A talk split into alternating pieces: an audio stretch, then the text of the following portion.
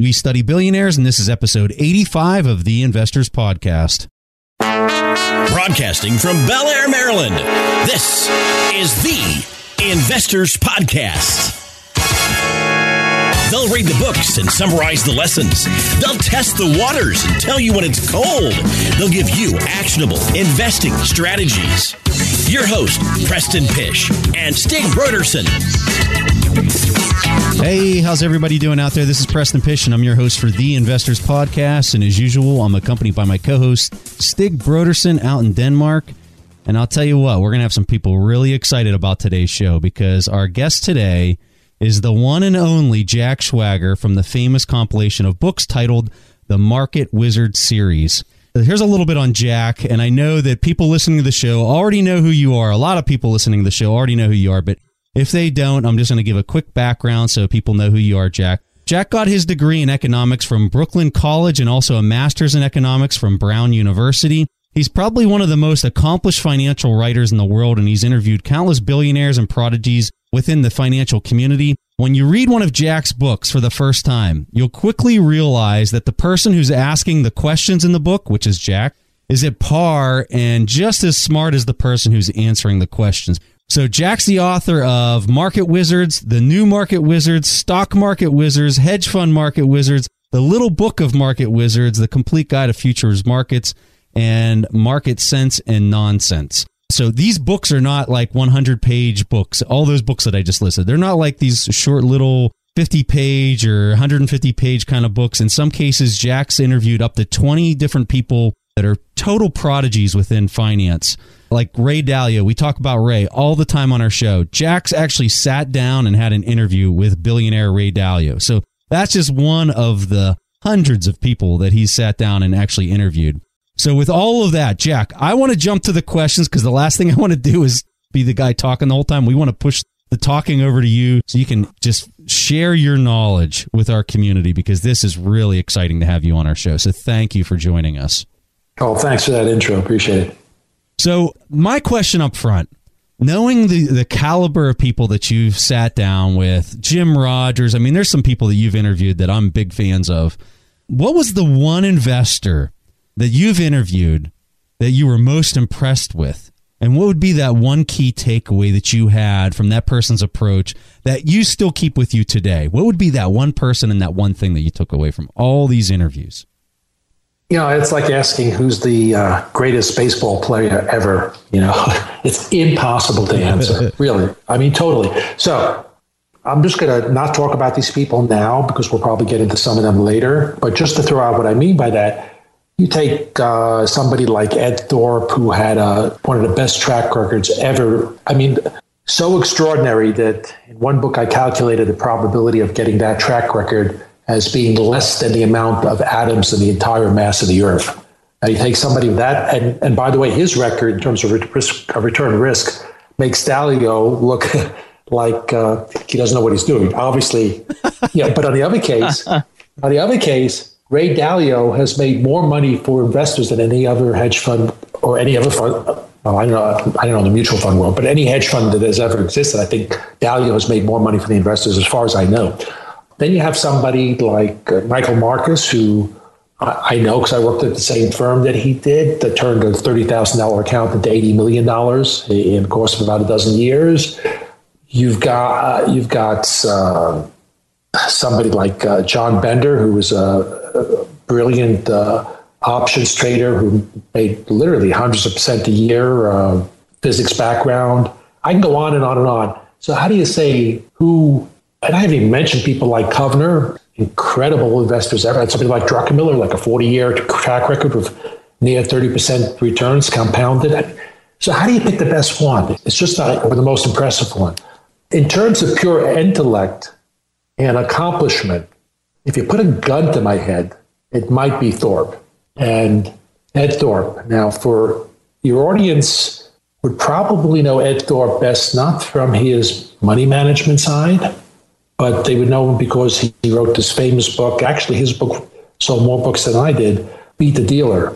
So uh, that was not his only book, but that that Beat the Dealer was the first book to tell people how how to win a blackjack. But That's the one that they built the whole movie around, where they had, they went to Yeah, Vegas and they were counting so- cards. Yeah, so actually, it goes. It's even more incredible than that. I'm just going to give you a few of the things here.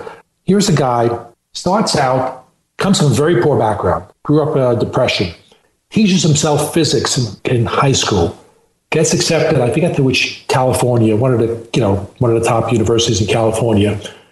Gets well. He doesn't have his PhD yet in physics. He was writing his ma- his uh, thesis for, for his physics degree. Decides he doesn't know enough math goes and starts taking graduate math courses, gets his PhD in math, never actually goes back and writes his thesis, so he doesn't technically have the PhD in physics. Then gets the idea that he'd like to beat casinos. Uh, It sounds completely preposterous. How can you beat, uh, not by cheating, by the way. And so the first scheme he comes up with is to, is roulette. Now, when I first heard the concept that, hey, somebody says they could beat roulette, I said, it's impossible because we're thinking probability Yep. but you don't think in terms of Newtonian physics that what he what he literally got thought about was well if you could time it well enough you could get by the physics if you got this velocity of the ball between two different points and you, you knew its momentum and everything else you could predict a probability of which octet of this wheel was more likely. This was back in the 60s so we didn't have like no back in the 60s i remember the 60s even the late 60s i remember using an ibm 360 which took up a better part of a room and you had to use punch cards to do you know regressions or something like that. So and he in the 60s developed this miniature computer way ahead of his time. And so this thing worked. They played for like minimal amount of money. They just wanted to prove the concept. They had like a 40% edge in roulette. Then he came up with it. Then he read a paper by some guys, some math guys in I forget where, that was saying win the blackjack from a mathematical standpoint. But when he came in with the insight was, hey, it's not a matter of how you just bet, because that's what these guys were trying to do. They were saying if you bet all the right ways, if you hold on 16, you know, take the card, you know, the typical standard rules. If you did all the right bets, that actually turns out you still don't have the edge. You come very close. But he thought he got the brilliant insight. Wait a minute, who says you have to bet the same thing every time? So he kind of figured out that if you change the size of the bet, like when the more cards out, then you know you bet more more picture cards out, you bet less, more you know less, you bet more. That that could totally change your probabilities. And he was doing this and realized it would take him years and years, or actually more than years, maybe decades to do. So he had to find shortcuts, but he figured it all out and came up with this a couple of methods actually, and then simplified. And he had I put a book, a story in a book where there was an attempt on his life. Just like out of the movies, like his car was fixed, sort of, the brakes wouldn't work going down a hill. But in any case, so he did that, put out the book. They that was the book that changed uh, the casinos. We know the multiple decks, all of that. That's because of him.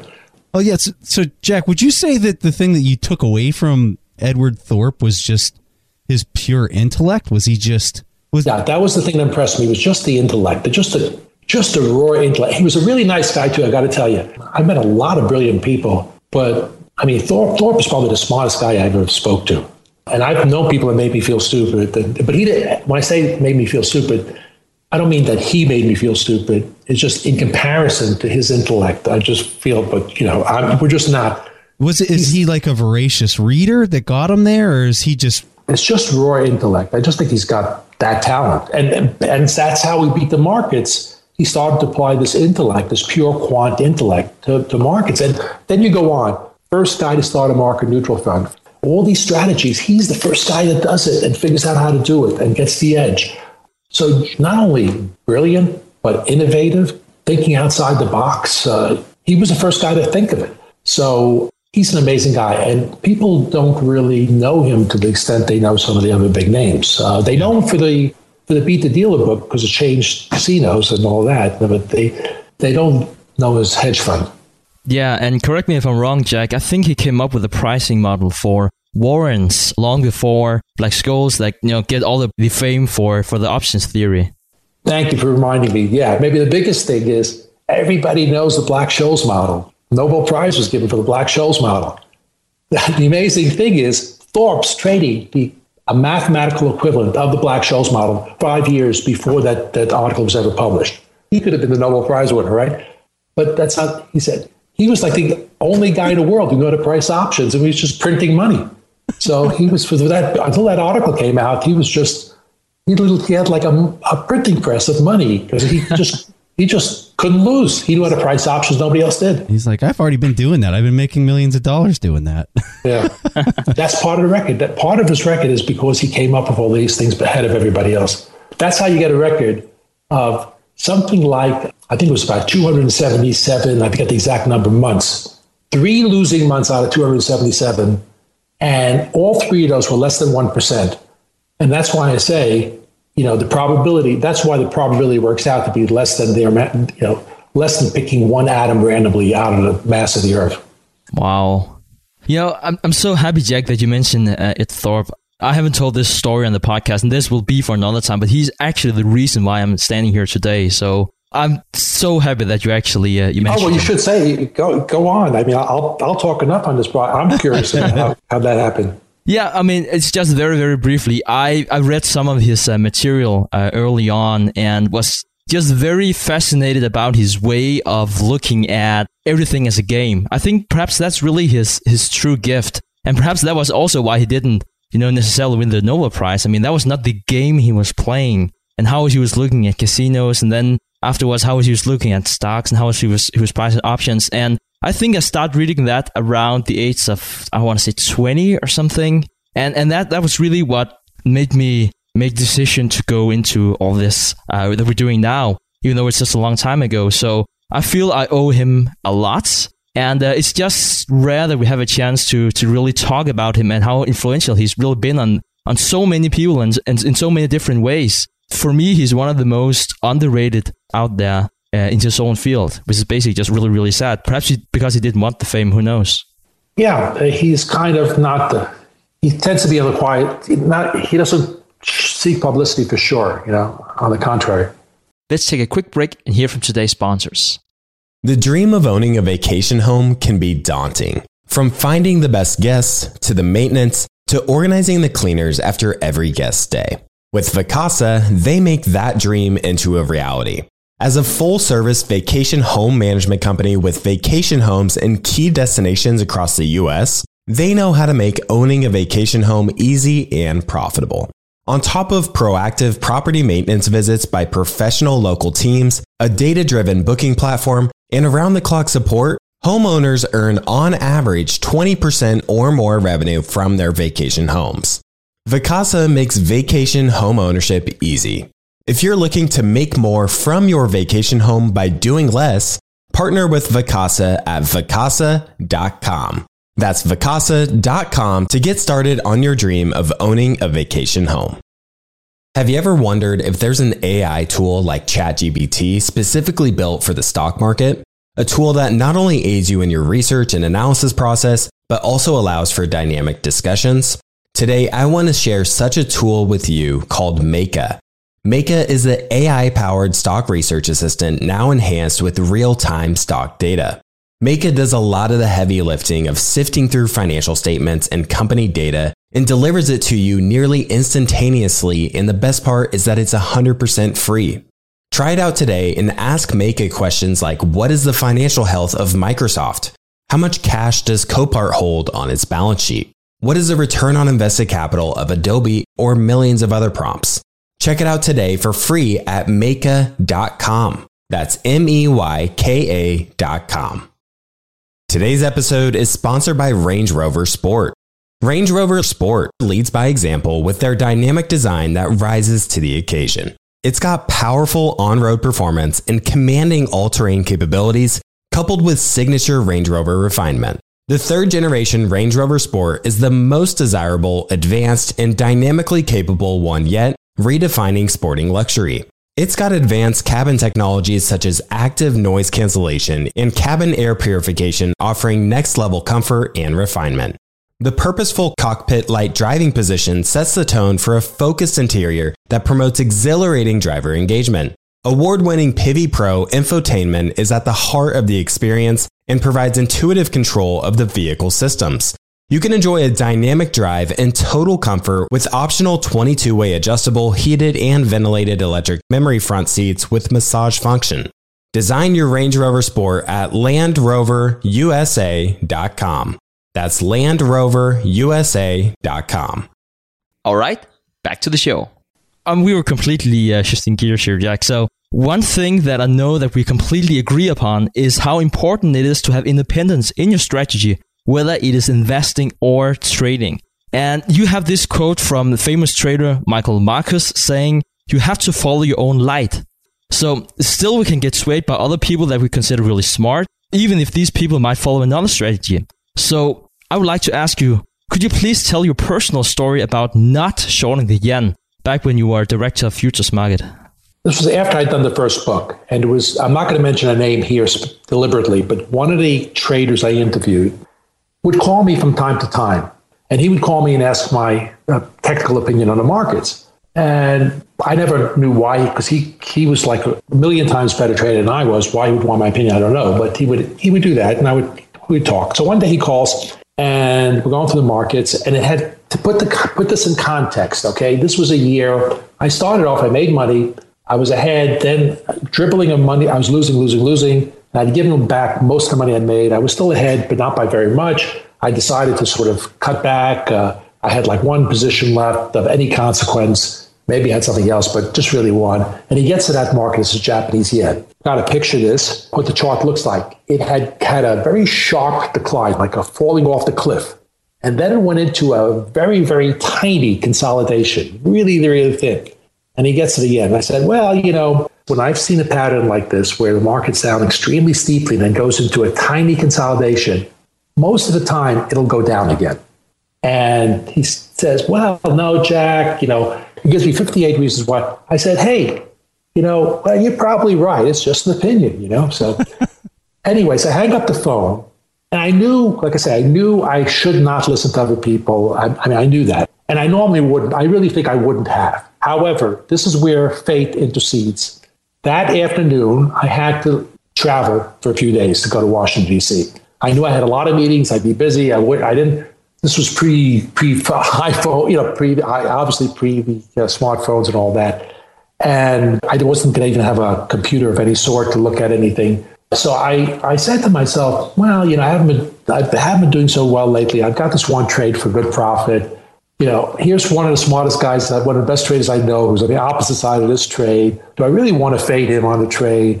So I go over to the overnight desk and I get out of the position. Okay, I come back a couple of days later. I don't know where the market is. I'm not following the market. Come back a couple of days later. You and your listeners will probably know the next thing. You know, sure, the yen's down a few hundred points, right? Okay, so that's no surprise. We know that's going to happen. Now, here's where the surprise is. And this is, I tell people, honestly, I'm not making this up. I couldn't make this up. That day he calls again. I wasn't going to be so gauchious to bring up the yen, you know, it's like, hey, everybody can be wrong. I'm not going to say anything, but he brings it up. And I say, hey, hey, are you still long? And he exclaims to me, long? He says, I'm short. Now, what I didn't tell you, what I didn't tell you is for me, I traded positions, particularly at the time, for like months at a time, you know.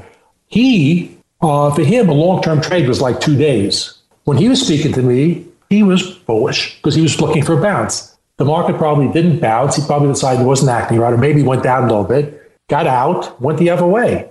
So he made money, and I was right all along, ended up not making anything. So it's like a perfect example.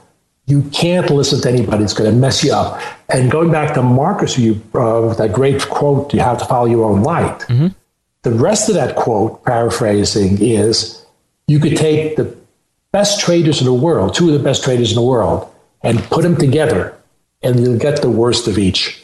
And incidentally, he was speaking about, I know he was speaking about, Michael Marcus hired Bruce Kovner, who then went on to form Caxton, one of the great legends of, of, of, trading, of trading and investing. He had hired a Kovner, and for a time they traded from the same office. So they talked, whatever. So when he says that, he's talking about himself and uh, and Kovner. So literally, two of the world's best traders, and he's still saying that if they don't stay true to their own approach, they're still going to get messed up. If they try to trade like the other guy does. I've got a kind of a follow up question that really hits at the point you're getting at, and that's matching your style or your personality with your investing approach, and it has to do with Joel Greenblatt. So I know that you are close with Joel. I know he's endorsed some of your books. You've interviewed him a couple times. And Joel has some books out there that really kind of take Warren Buffett's approach and make it a lot simpler, and he calls it his magic formula. And after interviewing him, do you think that people out there could simply pick up his two books and really kind of implement this magic formula and get the fantastic results that he's had? And, and please tell our audience Joel Greenblatt's results because he has really high returns yeah, to the years. uh, yeah. And and We- what kind of personality do you see that really kind of gets attracted to the Joel Greenblatt approach? I've heard of Greenblatt, and then I dug up the track record, and it ended like I did the book in 2012. His track record had ended, I think it ended in 1995. That's a while ago. Now, it was a very interesting track record. It's, it was about 10 years long. It had all winning years, of course. The worst year he had was like a profit of about 28%. That was his low year. And that was like, you know, that was, and remember in that, in that period, you had 87 crash, you had 94, which is a bear market. And his worst year was a positive 28, 29%. So, and then with the NAV at an all time high, the fund disappears. My first question to Greenblatt was, why did you close the fund? I mean, who closes, who closes a fund in 10 years where the worst year is plus 28%?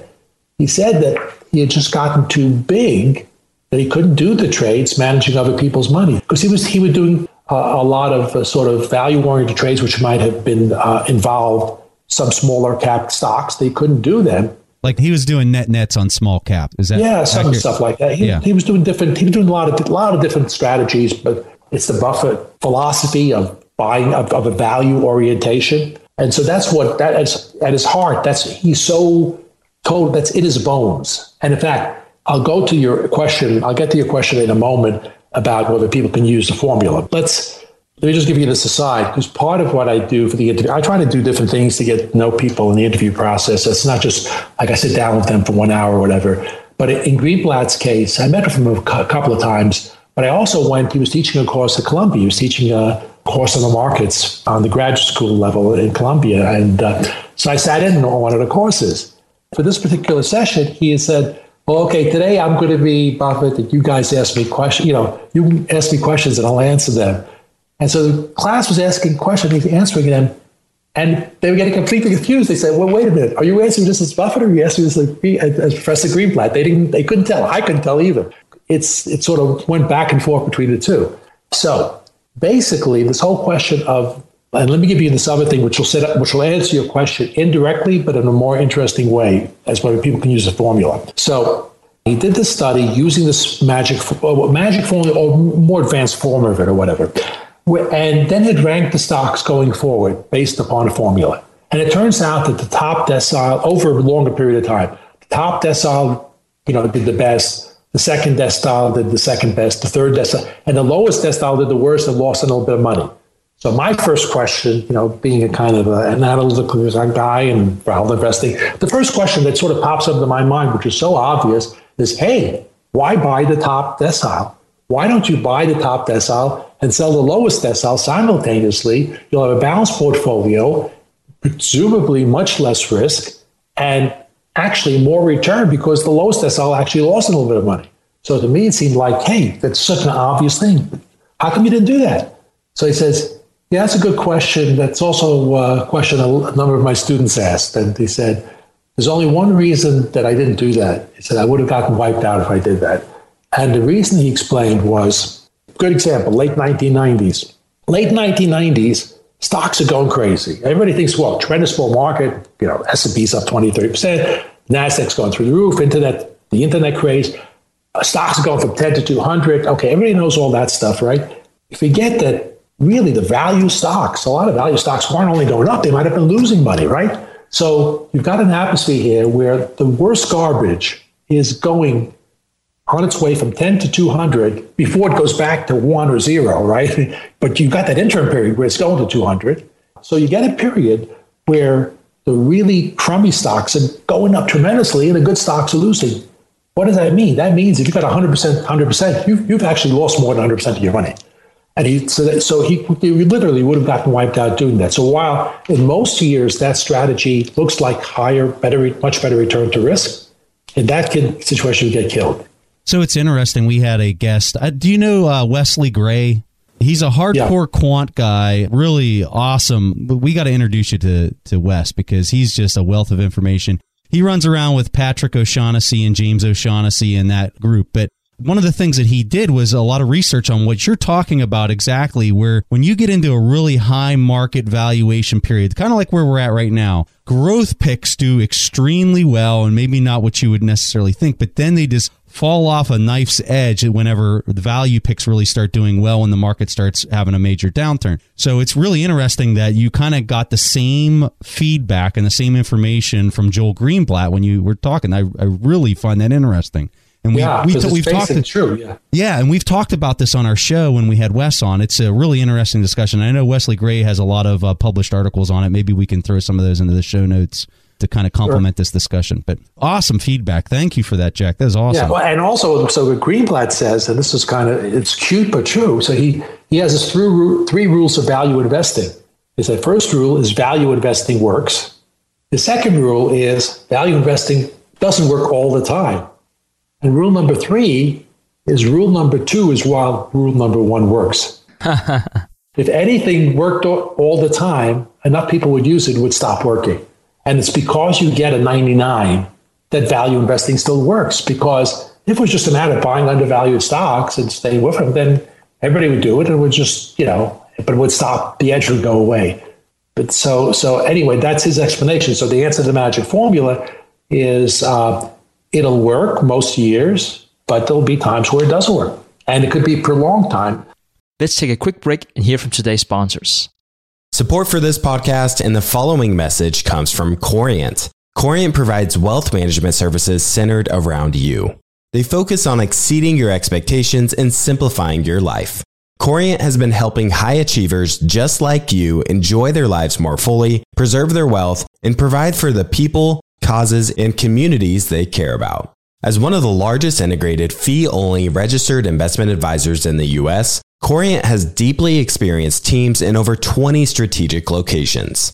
They have extensive knowledge spanning the full spectrum of planning, investing, lending, and money management disciplines. Leverage Corient's exclusive network of experts to craft custom solutions designed to help you reach your financial goals, no matter how complex they may be. Real wealth requires real solutions. For more information, connect with a wealth advisor today at corient.com. That's C O R I E N T dot com.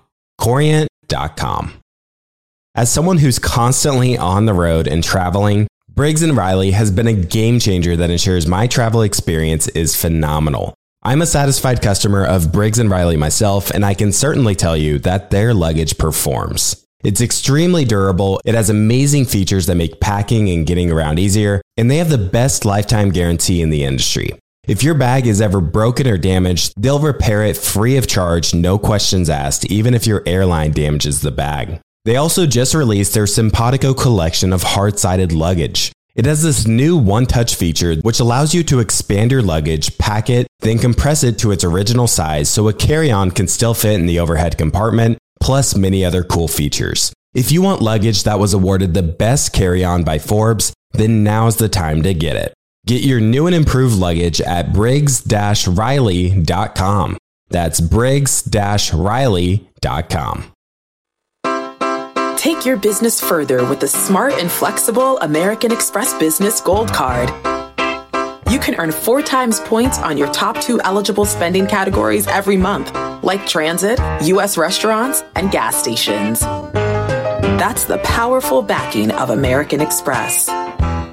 Four times points on up to $150,000 in purchases per year. Terms apply. Learn more at americanexpress.com slash business gold card. All right, back to the show. So, Jack, one thing that's really interesting about Joe Greenblatt is that he's thinking as a trader, but also as an investor. So many investors, they think in terms of buying a stock, hopefully would be undervalued, and then um, the price will eventually go up. Now, traders, they also think in terms of leveraging their own position, not necessarily using debt, but if they have a really strong opinion about where a stock is going, they might be able to get a higher payoff. One of those ways to do that is using an option. And I know that you have a very interesting story about your good friend John Greenblatt and how he used options to invest in Wells Fargo back in the early 1990s. Yeah. So to set that up, I should say, because people have misconception about options being more risk and so forth. They can be more risky. The way most people use them, they are probably more risky. But the idea here is, and the way some great investors have used them that I've spoken to, and Greenblatt's one of them. This is one of the ways he got such great, such a great track record. And somebody like in hedge fund market was like J- uh, Jamie Mays, a guy who really trades like that all the time. The math of the option market is that assumes there's always an equal chance of a market going up or stock going up or stock going down. And these traders realize or investors realize that there are points in time where that's not necessarily true. The natural pricing of an option to be symmetrical in terms of percentage gain and percentage loss is not going to be correct. And so in this case, with Wells Fargo, he realized, well, this is, Wells Fargo is a very, very solid stock. It was a very, very strong company. However, that uh, at the time they had uh, uh, their book contained a lot of real estate in California and California was having its the real estate market was having real problems. So there was concern about the bank. But Greenblatt thought that they'd be fine. But he said basically, there's two possibilities. If this is really going to be a problem, they're going to go bust, then it's going to be a zero. And if, like I think it's going to be okay, then the stock is like tremendously underpriced. It should triple, quadruple, whatever.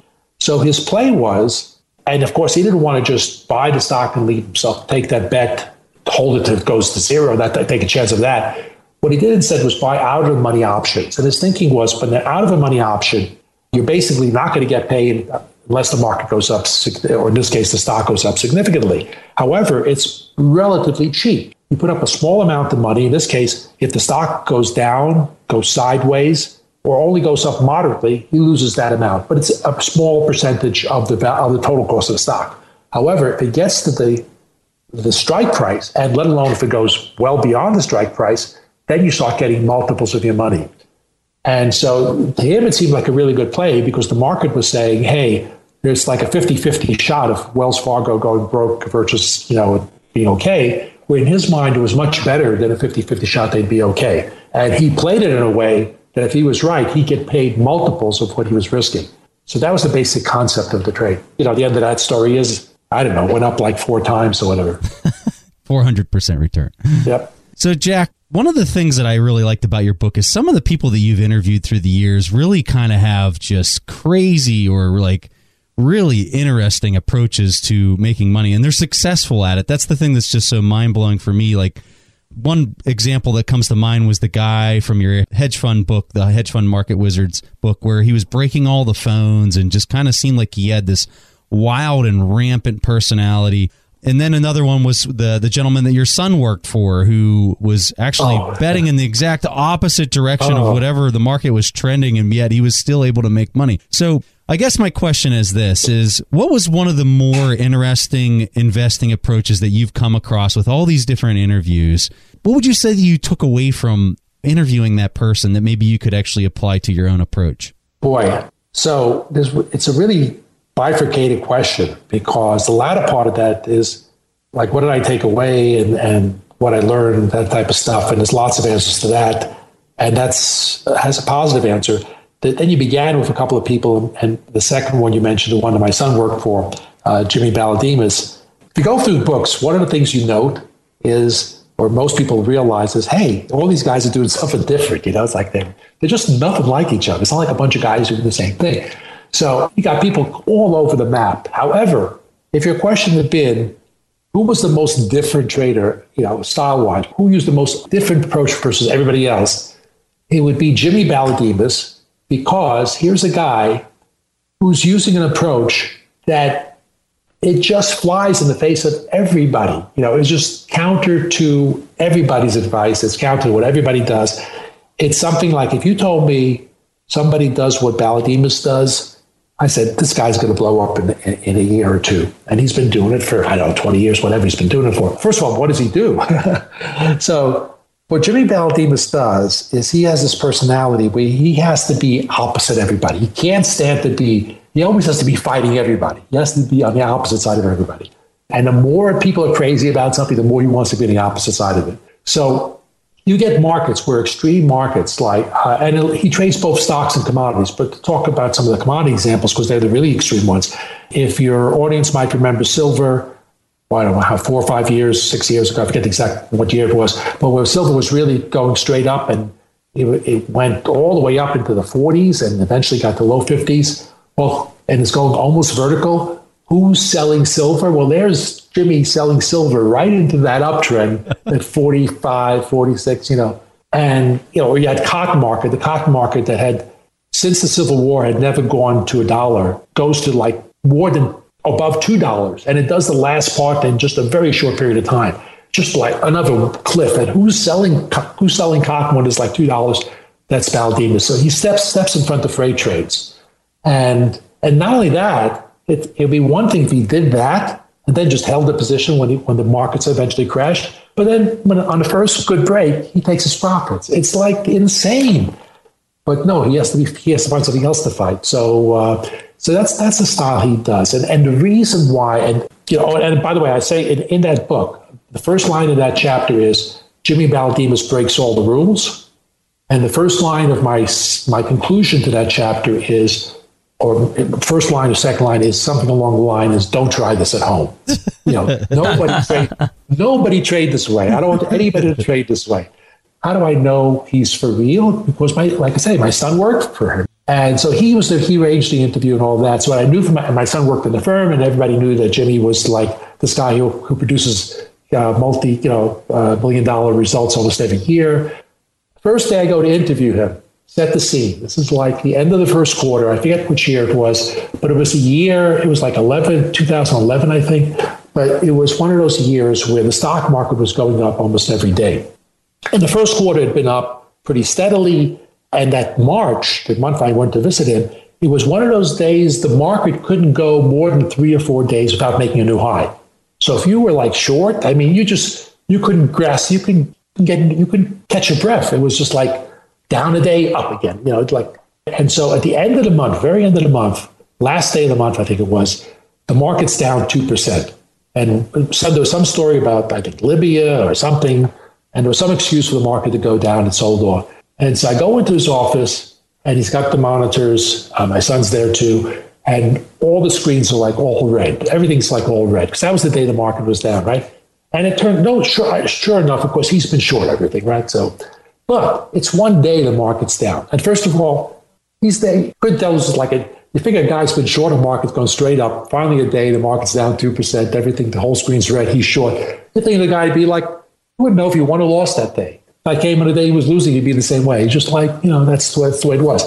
How's the guy short a market that goes up every day, virtually not every day, but it's going up almost every day of the, the month, gets one day where it's down and still ends up breaking even? How do you do that? So the thing is, and this is where this is where he makes the money. This is where his skill is, and this is what you can't. This is something you can't uh, teach but he's always taking profits. He's always taking money off the table. So he's short a stock, and it's a it's a terrible trade. The stock's going to go from 50 to 100, but he's short. So he goes short, let's say he's short at 50. The stock takes that opens up 49 and a half. He sells some of it, goes up 51, you know, I mean, I'm sorry, he buys it back and then goes up to 51, he'll sell it again. So he's constantly taking these small little profits along the way. And so even though he's wrong in the trend, he's making these profits on these because he's just capturing money off the table continuously. And he trade, he does it. He does doing about 500 trades a day, according to my son. So that's how he was making his money.